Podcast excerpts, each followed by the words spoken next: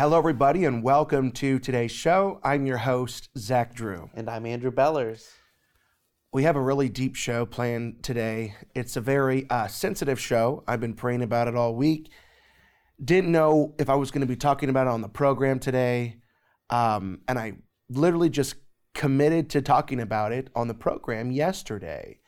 Um, we had a whole other show uh, planned, uh, but this is uh, where I feel the Lord is wanting us to talk about. It's about psychedelics. It's about you know some things that happened this week. Uh, I'm going to talk about even a little bit about um, before I was saved, uh, my uh, psychedelic experience and and how psychedelic experiences are actually. trust me, you're going to believe me by the end of this show. Are, are contributing to the cultural breakdown of my generation because millions, uh, and I and that's not that is a that is not exaggeration. That's not sensationalism. Millions and millions of people are um, taking uh, psychedelics that you, if you're over the age of 55, have probably never even heard about unless you run around in these types of circles. So I need to do a little housekeeping up, up top, and then we're just going to jump right into it. I had uh, uh, with Bellers here. I call him Bellers, Andrew Bellers. We had a great lunch this week with um, a partner of ours named Stan, and Stan and, and his his awesome son named Jeff. And so Stan has been a faithful partner of this ministry, and many of you know him if you also used to tune into uh, the Jim Bakker show because he built that beautiful staircase. That's what he does for a living um, in in what is called Lori's home, the home where they they they save babies, women that don't want to have an abortion and um, but they can't afford it. Come and stay at this beautiful, massive home called Lori's home, and they pay for everything, all their medical expenses. And you know, he built that beautiful staircase. So we were having lunch this week, and and I was not expecting a donation from him. Honest to the Lord, I was not, because um, we have lunch together, you know, a few times every year. And he said, Zach, I want to give you a donation of 2000 and I want it to be a match. Can you do that? And I said, Yeah, I would love to. He goes, How are things going? I said, Well, you know, if you ask, I'll tell you. I said, You know, in the last six months, I said, We're down this last six months, we're down about a, right at eleven thousand uh, dollars compared to where we were the last uh, six months prior to that. And uh, you know, people thank me for my transparency, um, so I'll go ahead and tell you too. That's also accounting for a totally unexpected ten thousand dollar check that came in about two months ago. So we would have been about twenty grand down for the year. Um, so right now we're down around eleven thousand and Stan is going to match just to help us through this season. Uh, it's normal. It happens literally every single summer. It's like clockwork uh, to get us through. And someone always stands in the gap for us. So thank you, Stan. Um, so anything up to two thousand dollars this week will be matched by Stan. I'm hoping someone just feeling radically generous. and We can just get through that that ten or eleven grand that we're down. Hey, uh, yeah. So just go to zachdrewshow.com and you know you know how to do it. You can donate. You can donate. All right, here we go.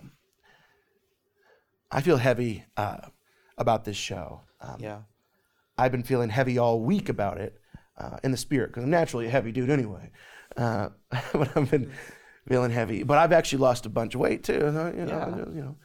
Uh, anyway, I don't know. I get these rabbit trails in my brain. ADHD.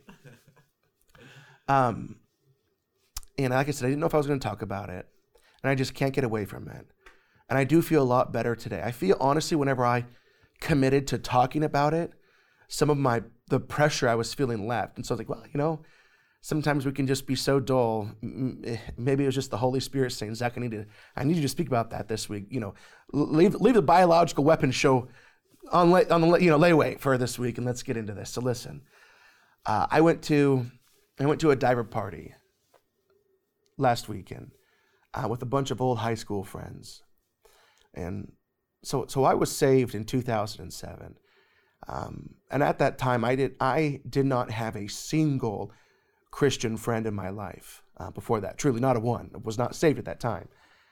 So you know, I took a sabbatical after I got saved from all of my buddies for like six months, and and during that time I.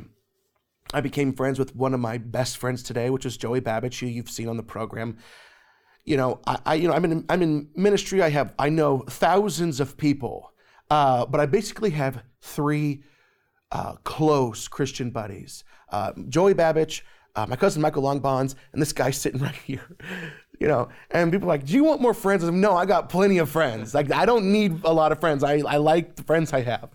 Um, but listen, so, but after, uh, after those six months after I got saved and had that sabbatical from my, my old high school buddies, what I started doing, is I started going back to all of the parties. Um, and even after high school, actually, when I went to work for Jim Bakker, I would come home over Christmas and Thanksgiving and, and, and even in my early 20s, you know, whenever I would take a couple weeks off during the summer, during those times, I would always go back to the parties um, with all my old high school friends. Uh, and, and I was always on a mission. I loved these guys, and I still do, but I was always on a mission. Uh, I now I didn't want to go to their parties and crash it with a bullhorn yelling to repent. I, I didn't want to go about it that way. Now I went, I would always go in quietly and I and I told the Lord that I would talk to people about him any time I was asked about God. And everyone knew I was a devout Christian. I mean, they still all liked me. I, they all they they voted me for even their prom king my my senior year. Even though I would carry a Bible from class to class and evangelize to kids sitting around me, and without fail, without fail, every party, I would um, have someone ask. So I would start talking to them. And many times it would start with one, you know, one person. And, and, and by the end it was five or 10 people. And, and, and seriously, a lot of times it was even more than 10 people. And just all sitting and listening, jumping into the conversation. I can remember many times the party would die out and things would become quiet and we would still just be there, still sitting, still talking. I have had many conversations with guys about Christ into the early hours of the morning. I've seen guys nearly instantly sober up and give their life to Christ. I have driven drunk people home and they are bawling their eyes out in my car telling me how broken their lives are. And I'm speaking to them and, and praying in my head at the same time that the Holy Spirit would move upon them. So, like I said, the diaper party and and and there were diapers okay but it was a party and i went and and it was a good time some of them i hadn't seen in a couple of years others it's been you know five six years maybe even more and, as the party drew on i was uh, with several guys around a large patio table over, overlooking the, the countryside when someone asked about god what then happened after that was a very deep two hour discussion on god on the gospel of Jesus Christ, on salvation by grace and grace alone. Um, they wanted to bring up a lot of other religions.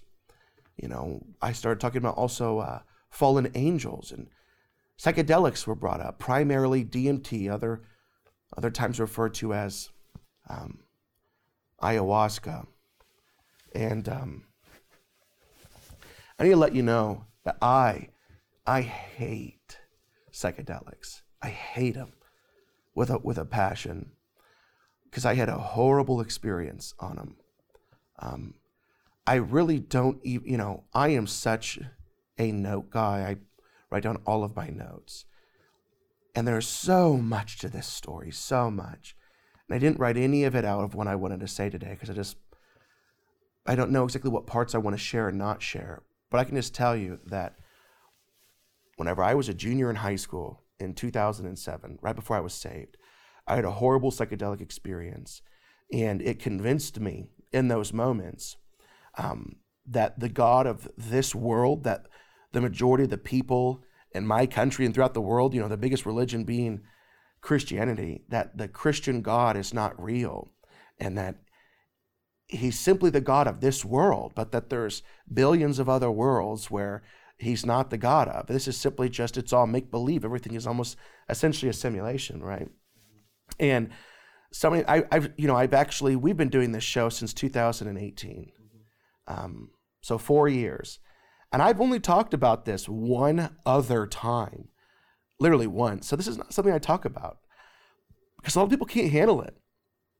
A lot of people, it freaks them out. And, um, you know, but psychedelic experiences are very real. It's not like other drugs. It's not like, uh, you know, you take opioids, you're gonna you're gonna die. You know, if you if you overdose on opioids, right? I mean, you can now you can overdose on, but there's it's synthetic. It's uh, bad, it's horrible, and it can open you up to things. But psychedelics are a totally different type of drug. It opens you up. It's a gateway to the spiritual realm like no other type of drug, where, you know, I'll just get into it. So, this. So, it was one evening. It was my birthday weekend. I had just turned 17. Yeah. And uh, so we were, I was partying with a couple of friends. And my buddy, you know, started uh, hallucinating and it was fun. Like, I mean, like, like what I mean, I don't mean like, oh, you know, drugs is fun. No, I mean like it was all like fun and games. Like it wasn't like some crazy, horrible, demonic, you know, psychedelic trip. It was just like he was just hallucinating, and we, you know, he was actually at one point in time he was scared because he got he couldn't see the world around him, and he, he he could see, you know, that he was trapped into a fence, and we had to go and let him out. I mean, you know, he was he was just freaking out that way. But as the night went on, um, you know, I'm just going to cut right to it. I had a horrible psychedelic experience where I was actually removed from reality. Um, I was no longer in this world. And something that had always terrified me growing up was, and you hear me talk about it all the, t- all the time on the show now, it motivates me, the, the concept of eternity, but it used to terrify me to think that, like, what if I am an eternal being, which we all are? Um, what if I'm an eternal being? The concept of eternity absolutely scared me. It terrified me. And I believe that's because if I would have died in those moments where my eternity was. But now it's the very thing that motivates me to think that, like, you know, one year we're going to be 10 billion years old, to the 10 billionth, you know, power, and understand that our life has just begun. We have all of eternity. We are a mist. We are a vapor. This life is is so temporal. It's a shadow of but our larger reality. We're going to be somewhere else forever and ever and ever and ever and ever and ever and ever. And if you have Jesus Christ, it's it's a perfect. We're going to be with Jesus forever. But the concept it used to make me as, as a child. I would think about eternity until something would click with my, my mind. And I would literally, as a kid, I would vomit didn't matter where I was. If I thought about eternity for too long, something would click in my mind and I would vomit. It was that terrifying. And uh, so I'm on a psychedelic experience and I'm sitting on my stairs, and all of a sudden, I absolutely and totally leave all of reality. And I don't know if I was actually in outer space or if it was all in my mind. I don't know. It doesn't honestly really matter.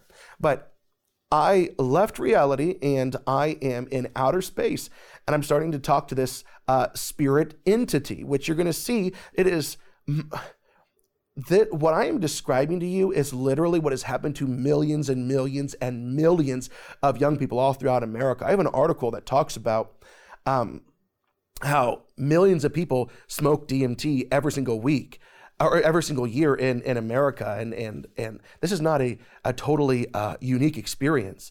And so I'm talking to this entity in space, and uh, and he says to me, "Do you want to see what eternity looks like?" So he literally uses the thing that from my childhood has been uh, an issue of fear, and he's gonna and he's gonna solve it for me. He's gonna solve it for me. And he says, "Do you want to see eternity?" And I said, "Yes." And so we're in space, and he says, "That's eternity." He ports out into space, and you know, it's literally it's a. It sounds so insane.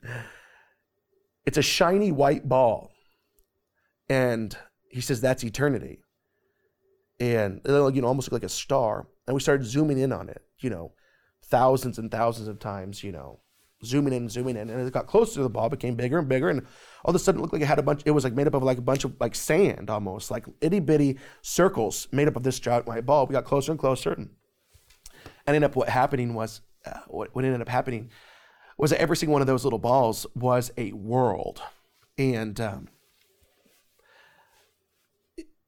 So this solid white ball was made up of billions and billions and billions and billions of worlds.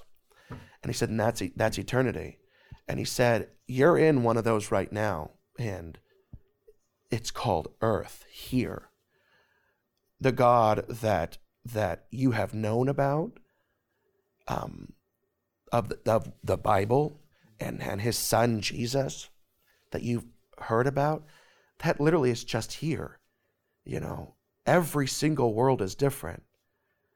And when you die from this world, you go to the next world and the next world. And it takes just billions of years to go through it all. And he goes, at the very end, he goes, you do reach a place of a, destination where it's a just kind of a place of peace or a place of torment. He goes, and I, I'm going to let you know at the end, you do go to the place of torment. And so now it's like, wow, so I'm going to live for billions of years going through all these things, being essentially reincarnated to another life um, with a whole other set of principles and even what it means to be human. And uh, at the very end, I go to the place of, of torment. And uh, that was the, the vision he literally showed me. Um, and I remember that I was in such a prison of fear after that, that I had planned. I had, I, mental illness is real. I understand it. It's very, very real. And I'm sympathetic to those. Um, depression, and it's so real.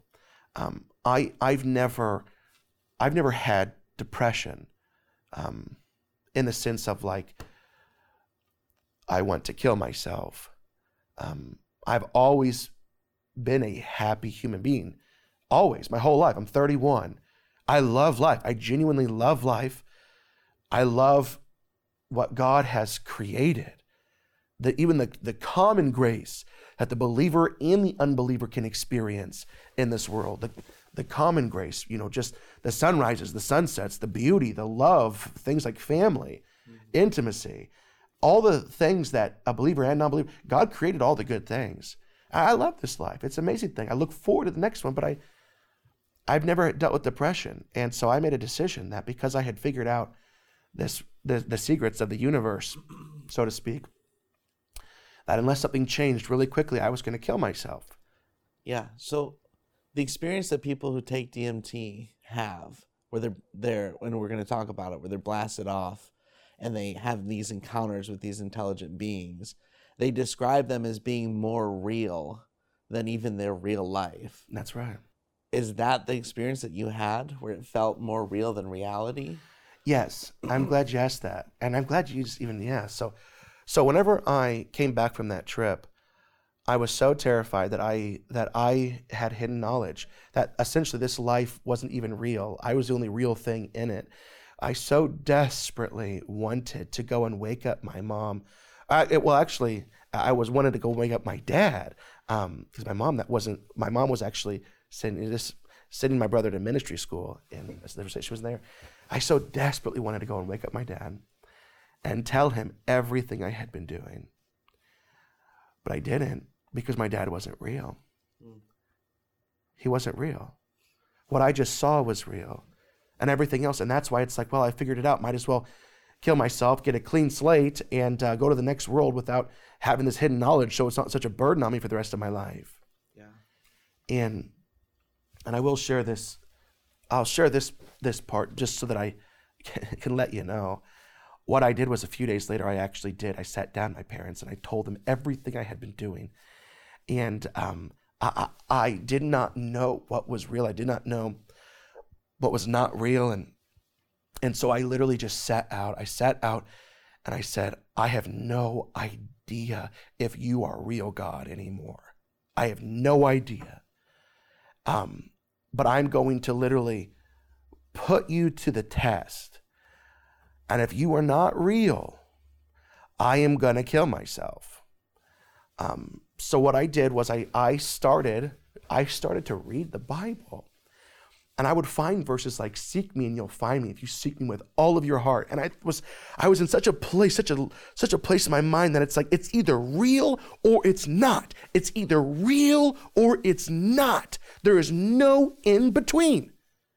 And if I and if and if it is real and God doesn't show me it's real, then I'm going to kill myself. I mean, I was literally it's either real or it's not. You're to show me if you don't. It's a matter of life or death. And I'm not I'm not too worried about what it is right now. It's like if it's not, then I'm I'm going to then what I saw was real, right? And so I started reading verses like seek me and you'll find me if you seek me with all of your heart. So I started thinking to myself, okay, listen, literal. So there's not any room for 90% of seeking or 99%. No, the word says Seek me and you will find me if you seek me with all of your heart. So it means everything you have. So I thought to myself, okay, God, if you're real, I'm going to literally everything I have for these next few days, I am going to dedicate to you, someone that I don't even know if it's is, is real or not. And so I was in such a horrible, horrible place of fear. I mean, like, I would wake up, and the moment I would wake up before school, I'd wake up and I would begin to cry because I was, I, it was, it was like imagine like a horrible panic attack that just didn't ever leave. It wasn't like, well, start hyperventilating and give it 20 minutes and you're going to calm down or no it was like a panic attack that just never left. Um, and and so i would open my bible and begin to read. I would i would get ready for school go to school and as soon as i go to school if i had time i'd read my bible study hall I'd read my bible. Anytime the work was done in the class i'd read my bible i'd come home i'd barely any dinner i'd read my bible the entire time until bed. Literally i don't know how many hours that is I don't. Is that ten hours? Is that twelve hours? I don't, I don't know. I'm just saying. Every essentially every waking hour, I was um, awake. I was in the Word, looking to the Word, looking to the Word, looking to the Word, and and I remember that I reached out. I remember I said I didn't have any Christian friends, so I reached out to uh, this girl that I knew was a hardcore Christian, um, and I said, "Listen." Didn't really even tell her what was going on. I said, "I just need." Give me like a CD or something like like, give me some worship music that like that is a good something good. And so she gave it to me. And back in that day, you know, you had to go to the Christian bookstore, buy the uh-huh. CD, insert it into your computer, and download it onto your computer. So I would just have it on repeat, repeat, repeat, repeat all the day as I was reading. And I remember about three days into this, in a in such a place of horrific fear because of this horrific salvation, ex- this false salvation experience that I had experienced on psychedelics through a psychedelic experience. I'm in my bedroom and I'm and I'm crying out to God. And there's worship going and the door is shut and and I'm just saying, God, God, you gotta show me. You gotta show, if you're real, if you're not, you gotta show me. And out of absolutely nowhere, this I've always described it, the Holy Spirit came into that room the Holy God's Spirit, God's Holy Spirit came into that room. And it was, it was like, imagine just being in a room with no windows, no light, and then turning on the light and then turning off just that fast. It was like the, the presence of God was in my room. And if it was have been any more in the room, I'm sure the walls themselves would have just exploded right out and every single horrible anxiety, panic attack, whatever you want to even call them. It was so spiritually connected. The radical fear of me feeling like I was in a prison of darkness and couldn't find the way out was instantly replaced with a supernatural peace from not from this world, a joy, a, a love that I could not describe. And I remember that first time. I remember literally screaming in my room and I screamed, God, you're real. You're real. I feel you. God, you're real. You're real. Just like, you're real, God. I feel it. And, and, um, it was the most amazing experience, the most awesome thing that I knew that what I had experienced literally just a week or so before, the most realist thing I had ever had experienced that point being that psychedelic trip into space, that false salvation experience, it, it paled in, cons- in, in comparison to anything of substance that I had in my life to date. And Jesus came in and blew that out of the water. Mm. He came in and blew it out of the water. Absolutely. And the, and the moment that happened, actually, it was there for a minute or so. And I'm just, I knew God was real. I knew. Nothing could ever change my mind. Nothing could ever change my mind. And then this the spirit of God left the room as far as what I could feel, and the fear started to come back. And I felt as if the Lord was saying to me, Zach, you know, I'm here. I'm real. You've got to walk this road. I've got some things I've got to teach you. And every few days, that would happen. Uh, the Lord's Spirit would just come upon him. just, it's an awesome time, an awesome time. And um, that's why I hate psychedelics. I hate them. I was sitting around a table with some of the people that were closest to me before, and they have. Y- you take mushrooms, you're going to have a trip I've said it like this before. If five people sitting around all take mushrooms, they're all going to have psychedelic experiences, but those experiences are all going to be different. But whenever you take smoked DMT, or for those that have actually t- drank ayahuasca, which DMT is essentially the same thing as ayahuasca, and people, five people have sit around and, and take it, they're going to have an insanely similar experience. Going to the same places, if they really get to the final, they call it blasting off. If you really get, get to the final zone of that, they all see the same things. They all have, they all talk to the same spirit entities. And at the very end, so many of them have a experience with who they see as God. They literally think they're speaking to God. One of my dear friends, you know, told me, and I knew this, and, and it's and it's a story I've heard so many times. And he, you know, he told me one time, he said, Zach, I, I met God. God's a woman.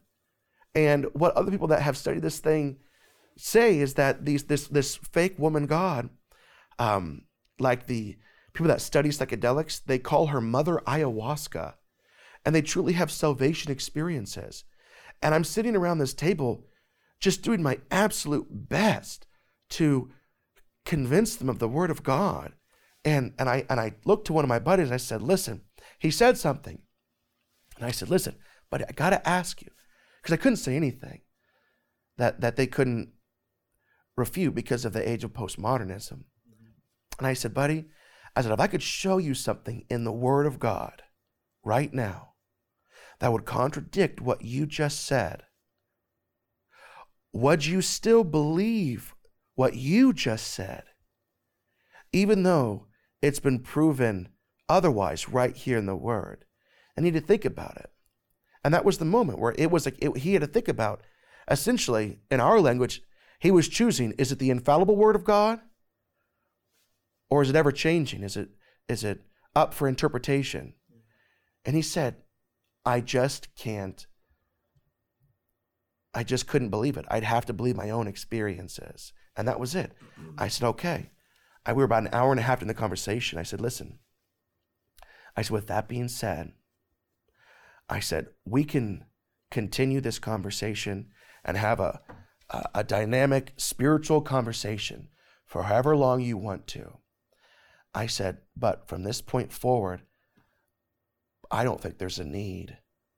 I because there is now nothing that I can do that, that, that can be done by ministering the Word of God that could ever have an effect on you. From this point forward, we are going to have our separate opinions and we're going to discuss our separate opinions and we're just going to get more locked down to the opinions that we originally held. I said, if you can't say that, and I talked to my, my I went there with a Christian friend of mine, Michael, my cousin. And I said, at this point in time, I said, the only thing that is going to get through to some of those guys is legitimately a revelation of Jesus Christ. Yeah. Sometimes Paul in the New Testament they, they'd go and, and, and minister the gospel, and entire households would just become saved. Other times, like Paul, that wasn't good enough. Jesus literally had to appear to Paul on the road to Damascus.